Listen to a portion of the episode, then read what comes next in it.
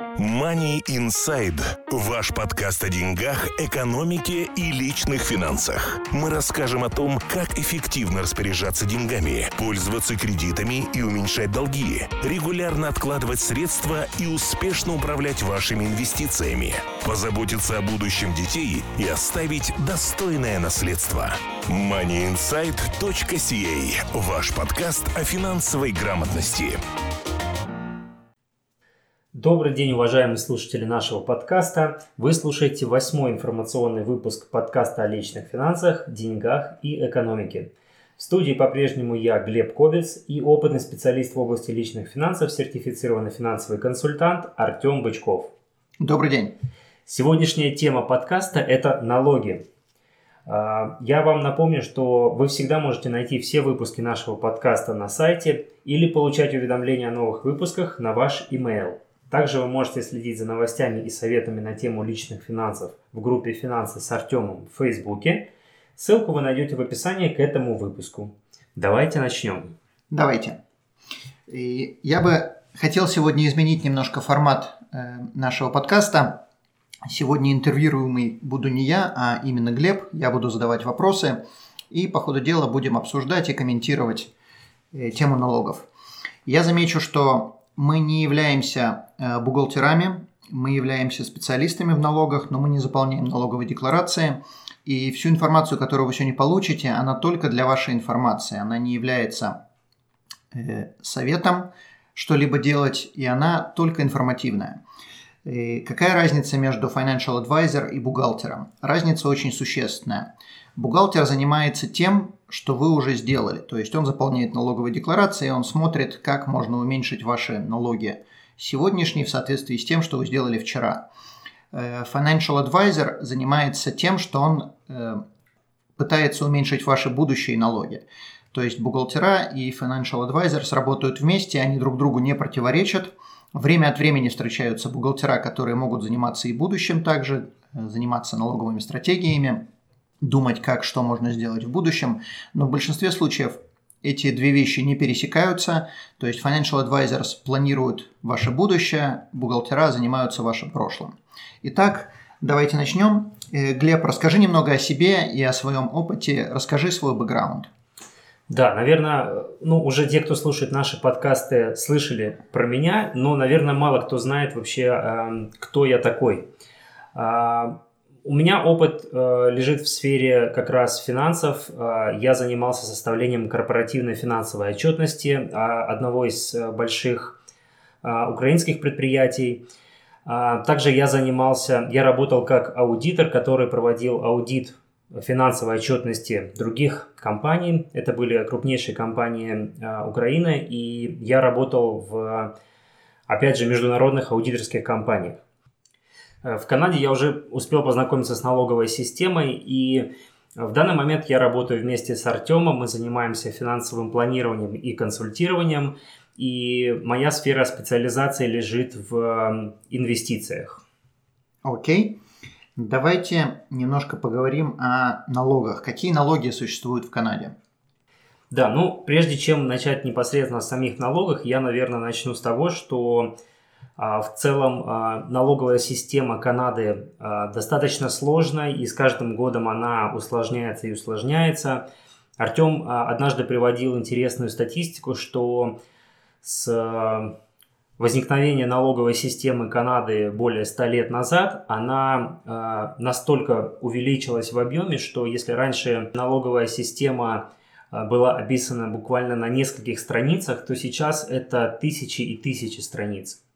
Поэтому разбираться во всем этом э, достаточно сложно, и поэтому существует достаточно востребованная профессия бухгалтеров, которые занимаются расчетом личных налогов.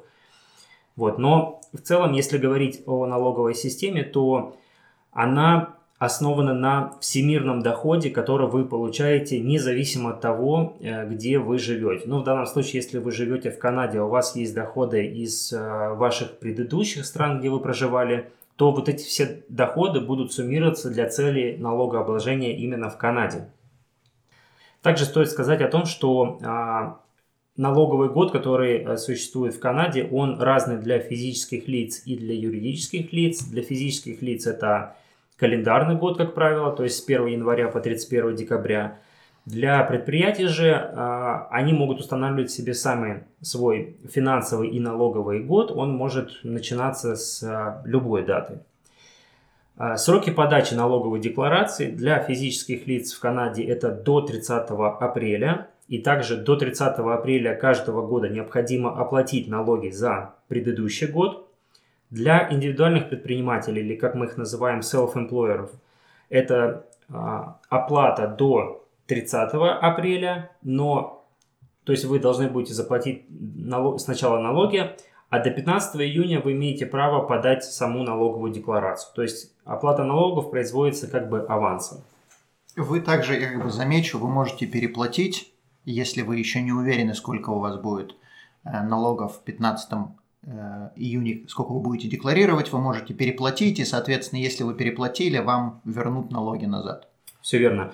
И для юридических лиц, ну или корпораций, а, подача налоговой декларации и оплата налогов в течение 6 месяцев после окончания их а, налогового года. Теперь, что касается расчета ваших налогов, то есть от каких доходов рассчитываются налоги. Существует четыре основных а, источника дохода, которые служат для расчета налогов. Первый – это так называемый как бы оплачиваемый труд, то есть ту зарплату, которую вы как работник э, какой-то компании получаете. Также это могут быть э, различные бенефиты, которые вы получаете от компаний. Э, это может быть так называемый, как он трактуется в income tax, casual income, то есть нерегулярный, но тем не менее доход. К примеру, это могут быть чаевые, если кто-то работает официантом в ресторане. И также это комиссионные доходы. Второй источник доходов – это имущественный доход, то есть, к примеру, это проценты, это дивиденды, или это э, rental income, или доход, который вы получаете от сдачи в э, аренду вашей недвижимости. Ну, то есть пассивный доход. Да, это пассивный доход. Третий источник дохода, который облагается налогами, это предпринимательский доход. Что я имею в виду здесь? Что я здесь имею в виду? То есть это прибыль, а, которую зарабатывает ваш бизнес. И четвертый вид дохода – это доход от прироста капитала. То есть если у вас есть, опять же, какие-то активы, и они выросли в цене, а, с этого дохода вы должны будете тоже платить налоги. Я предполагаю, что это продать вначале надо. То есть налог будет уплачен не, не из-за того, что э, актив вырос в цене, а из-за того, что мы его продали после того, как он... Да, ну, собственно, после того, как мы реализуем вот этот вот... Э, прибыль. Прибыль эту. Ну и пятый э, источник дохода, тут мы, в общем, скажем, как другие, другие доходы, потому что в законе о налогах их еще большое количество, поэтому э, мы сейчас не будем их все перечислять. Стоит также сказать, что а, для индивидуальных предпринимателей и для бизнесов существует а, концепция а, сопоставления расходов с доходами, поэтому если у вас есть расходы у бизнеса, а они естественно есть, то такие расходы включаются в себестоимость тех товаров или услуг, которые производит бизнес, и налоги платятся уже с дохода, за минусом расходов, то есть с чистого дохода. То есть налог, облагается налогом только чистый доход. А есть какие-то доходы, которые вообще налогами не облагаются? Да, существуют также такие доходы, которые не облагаются налогами. К примеру, это большинство лотерейных выигрышей. Если вы выиграли в лотерею 50 миллионов долларов, мы вас с этим можем поздравить, и налогов вы с этого не заплатите. И, ну, соответственно, э, если вы выиграли 50 миллионов, то обязательно позвоните нам, и мы найдем применение вашим деньгам, как их можно инвестировать. Да, в этом вы можете не сомневаться. Также это может быть большинство подарков и наследства. Тут интересно, я остановлюсь чуть-чуть. То есть, если вы получаете наследство от своих э, добрых родственников, от родителей, бабушек, соответственно, вы ни, никакие налоги с этого не заплатите – ну и подарки, которые вы получаете, тоже вы с этого ничего не заплатите, никаких налогов. Также это большинство подарков и наследства. То есть, если вы получали, получили от своих добрых родственников, бабушек, дедушек наследство дом, то вы с этого не заплатите подарков, э, извините, налогов. И также подарки, э, в том числе и денежные подарки, вы с них тоже не заплатите налоги. налоги. Э, также налоги не платятся с э, сумм, которые вы получили в результате инвалидности или смерти в результате военной службы. То есть, если ваши родственники получили выплаты в результате смерти по военной службе, с этого налоги не платятся. Также налоги не платятся практически со всех сумм, полученных по страховкам жизни, то есть life insurance. И э, налоги не платятся с доходов, полученных в рамках э, TFSA счетов. То есть все инвестиции, которые зарабатывают в TFSA счетах, то есть это tax-free saving accounts, с них не платятся тоже налоги.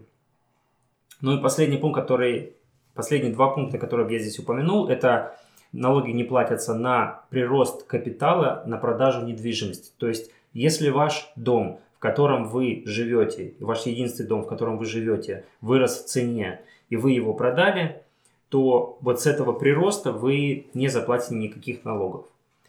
Последнее, что стоит упомянуть здесь, это множество scholarships, то есть это те гранты, которые даются на обучение детям.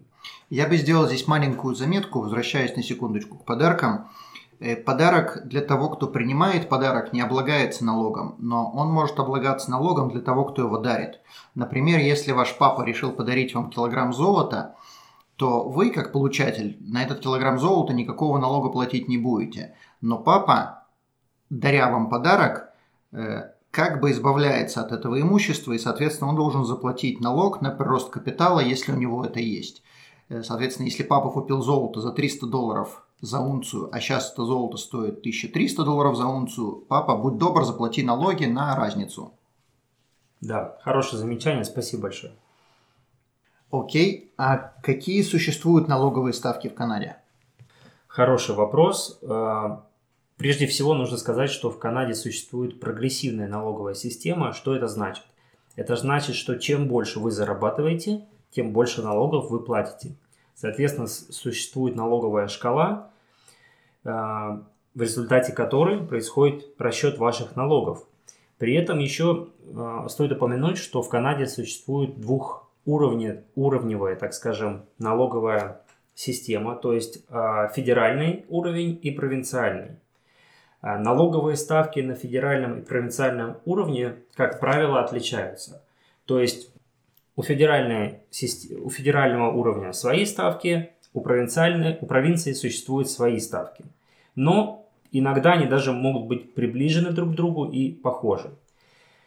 А, итак, э, какие же все-таки ставки? На федеральном уровне, а, если вы зарабатываете до 45 тысяч долларов в год, ваш доход, вы платите 15% налогов на федеральном уровне. 45 тысяч это я округлил, э, я не буду сейчас до каждого доллара здесь рассказывать, потому что нам нужно понимать, в принципе, какие э, существуют раз, разбивки. Следующий уровень это от 45 тысяч до 90 тысяч долларов доход. Здесь ставка 22%. От 90 тысяч до 139 тысяч долларов 26%. И все, что более 139 тысяч долларов, облагается по ставке 29%. Теперь провинциальный уровень. Тут э, в каждой провинции, как я уже сказал, существуют свои ставки. Но если говорить про Альберту, то на первые 125 тысяч долларов, заработанных в Альберте, вы платите 10% налогов. От 125 тысяч до 150 это 12%, от 150 до 200 тысяч это 13%, от 200 до 300 тысяч 14%, и все, что свыше 300 тысяч долларов, облагается по ставке 15%. Теперь, как считается сам налог э, со всего дохода, который вы получили? Давайте предположим, что вы зарабатываете 50 тысяч долларов в год.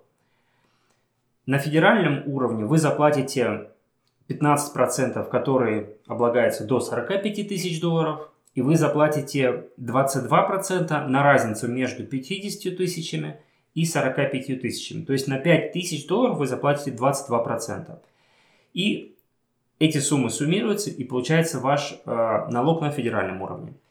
На провинциальном уровне, то есть если мы говорим в данном случае об Альберте, вы заплатите 10% со всех 50 тысяч, потому что вы не достигли первых 125 тысяч, то есть первого порога. Таким, уров... Таким образом, э, вы в итоге за год заплатите федеральный налог, как я уже сказал, и провинциальный налог. А здесь стоит еще э, сказать о том, что существует э, такое понятие, как marginal tax rate, то есть маржинальная ставка налогообложения. Что это такое?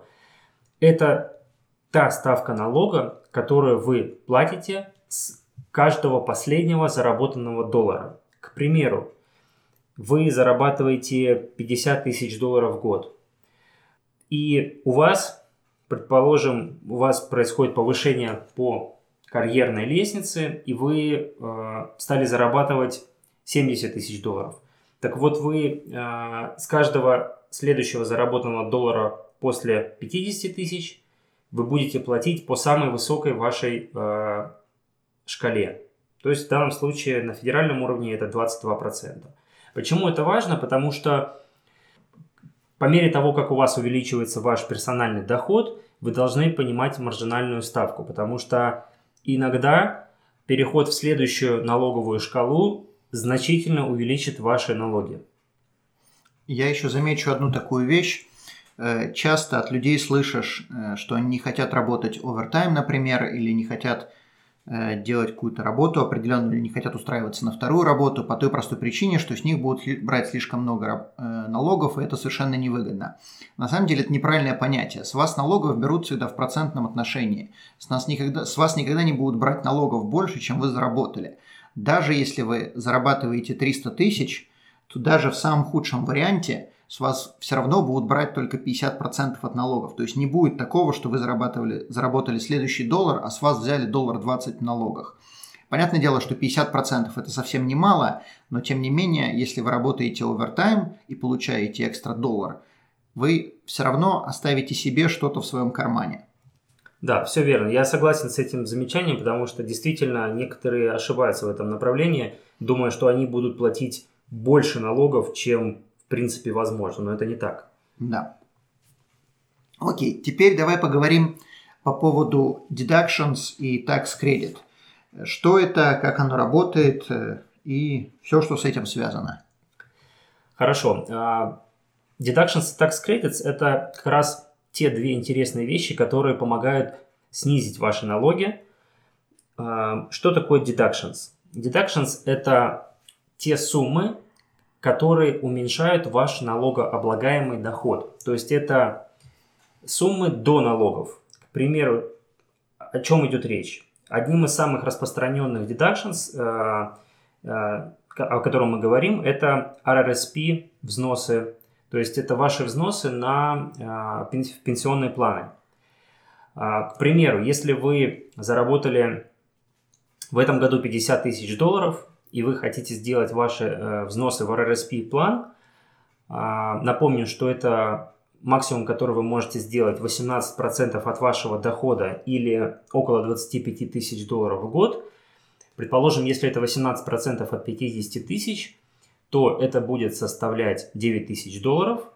И налог, который вы должны будете заплатить, будет рассчитываться от разницы 50 тысяч минус 9 тысяч, то есть от 41 тысячи долларов. Ну, я надеюсь, вы понимаете, что это намного-намного меньше, чем э, если бы вы заплатили налогов на, на всю сумму 50 тысяч долларов.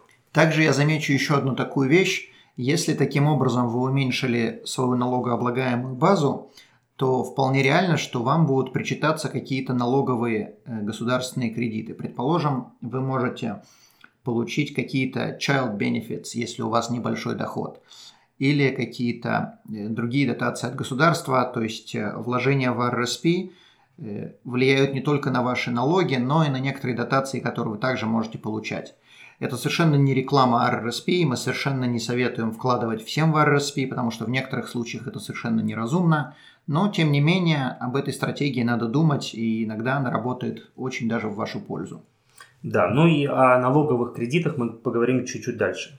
А, вторым распространенным а, видом deductions бывают э, child care expenses, то есть это затраты на а, ваших детей, на заботу о детях. Также тут может, могут быть moving expenses, то есть э, затраты на ваш переезд в другое место жительства. Но сразу оговорюсь, что тут можно будет так скажем, списывать не все затраты абсолютно, потому что здесь существуют достаточно, достаточно конкретные и такие жесткие ограничения. А, чтобы больше получить информацию об этом, обратитесь к вашему бухгалтеру или а, найдите соответствующий пункт в законе о налогах. Также четвертым распространенным deductions бывают а, interest expenses, то есть это затраты по процентам. К примеру, если вы решили получить э, кредит на инвестиции, которые вы хотите разместить. В определенных случаях, опять же, говорю, что не во всех, в определенных случаях вы можете также а, эти расходы на проценты списывать на свои налоги. Также тут можно заметить, что э, вы можете списывать проценты на государственный э, кредит, который вы получаете на обучение. Но тут именно не от банков – а именно от государства, то есть э, так называемый government loan. Э, следующий вид deductions, которые можно списывать на налоги, это э, legal fees, то есть затраты на юридические консультации. Но опять же замечу, что не, абсолют, абсолютно не все консультации можно списывать, существуют определенные ограничения. Опять же, лучше проконсультируйтесь с вашим бухгалтером. Ну и скажу, что, конечно, существует еще большое количество разных э, deductions, которые э, могут уменьшить ваши налоги. Э, не будем вдаваться, потому что в каждой индивидуальной ситуации они будут разные, и опять же лучше консультироваться с вашим бухгалтером. Теперь, что касается кредитов, о которых мы говорили раньше. Кредиты – это суммы, которые уменьшают ваши налоги, причем в пропорции один к одному. Стоит сказать, что существуют refundable и non-refundable кредиты. Refundable кредиты – это те суммы, которые вы получаете вне зависимости от ваших, вашей задолженности по налогам. Non-refundable кредиты – это те, которые позволяют уменьшить ваш налог до нуля. Я приведу, чтобы было более понятно, я приведу конкретный пример. Есть два человека, которые за год заработали 1000 долларов – и оба заплатили по 200 долларов налогов. У первого человека есть 500 долларов refundable кредитов, у второго есть 500 долларов non-refundable кредитов. В случае первого человека он получает всю сумму в размере 500 долларов, и таким образом он возмещает свои 200 долларов налогов, которые он уже заплатил, и 300 долларов можно считать, что это будет его условный доход. Бонус. Бонус, да. В случае человека, у которого есть 500 долларов non-refundable кредита, он получит только 200 долларов из 500, которые, скажем, уменьшат его налоги, которые он уже заплатил. То есть, по сути, он просто получит свои налоги, которые он уже заплатил, назад. Но не в сумме 500 долларов, а только 200 долларов. Я предполагаю, что э, оставшиеся 300 долларов просто пропадают. Да, 300 долларов, они, скажем, никуда ему не идут, ни в виде э, наличных денег, которые он получит, как это бывает в случае с Refundable. Они просто ну, никуда не идут. Исчезают. Исчезают. Теперь какие виды кредитов существуют? В принципе, какие можно получать? Существует так называемый disability tax credit, то есть это кредиты, которые получается, получает человек в случае, если он а, признан disabled то есть э, с ограниченными возможностями. Также существует Donations Tax Credit, который э, мы можем получать в случаях, если мы делаем какие-то э, взносы в э, благотворительность. Один из самых распространенных кредитов это GST HST. И также существует провинциальный кредит в Альберте, который называется Alberta Employment Family Tax Credit.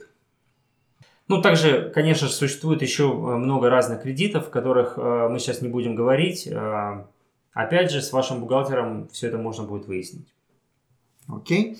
А какие советы ты бы дал людям, которые платят налоги. Но я подозреваю, что если вы платите налоги, то значит вы дышите, то есть живым. Да, для таких живых самый главный совет будет это делайте ваши налоги с профессиональными бухгалтерами. Не старайтесь сами заполнить, потому что э, вы можете что-то не учесть, вы можете пересчитать их, я имею в виду, что рассчитать больше, а профессиональный бухгалтер он это сделает правильно и э, своевременно. Я бы заметил от себя, Смысл бухгалтера – это не заполнить налоговую декларацию, как многие считают. Налоговую декларацию может, запом... может заполнить шестилетний ребенок, который умеет просто переносить цифры из одной бумажки в, в софтвер. Смысл бухгалтера заключается в том именно, чтобы понизить ваши налоги.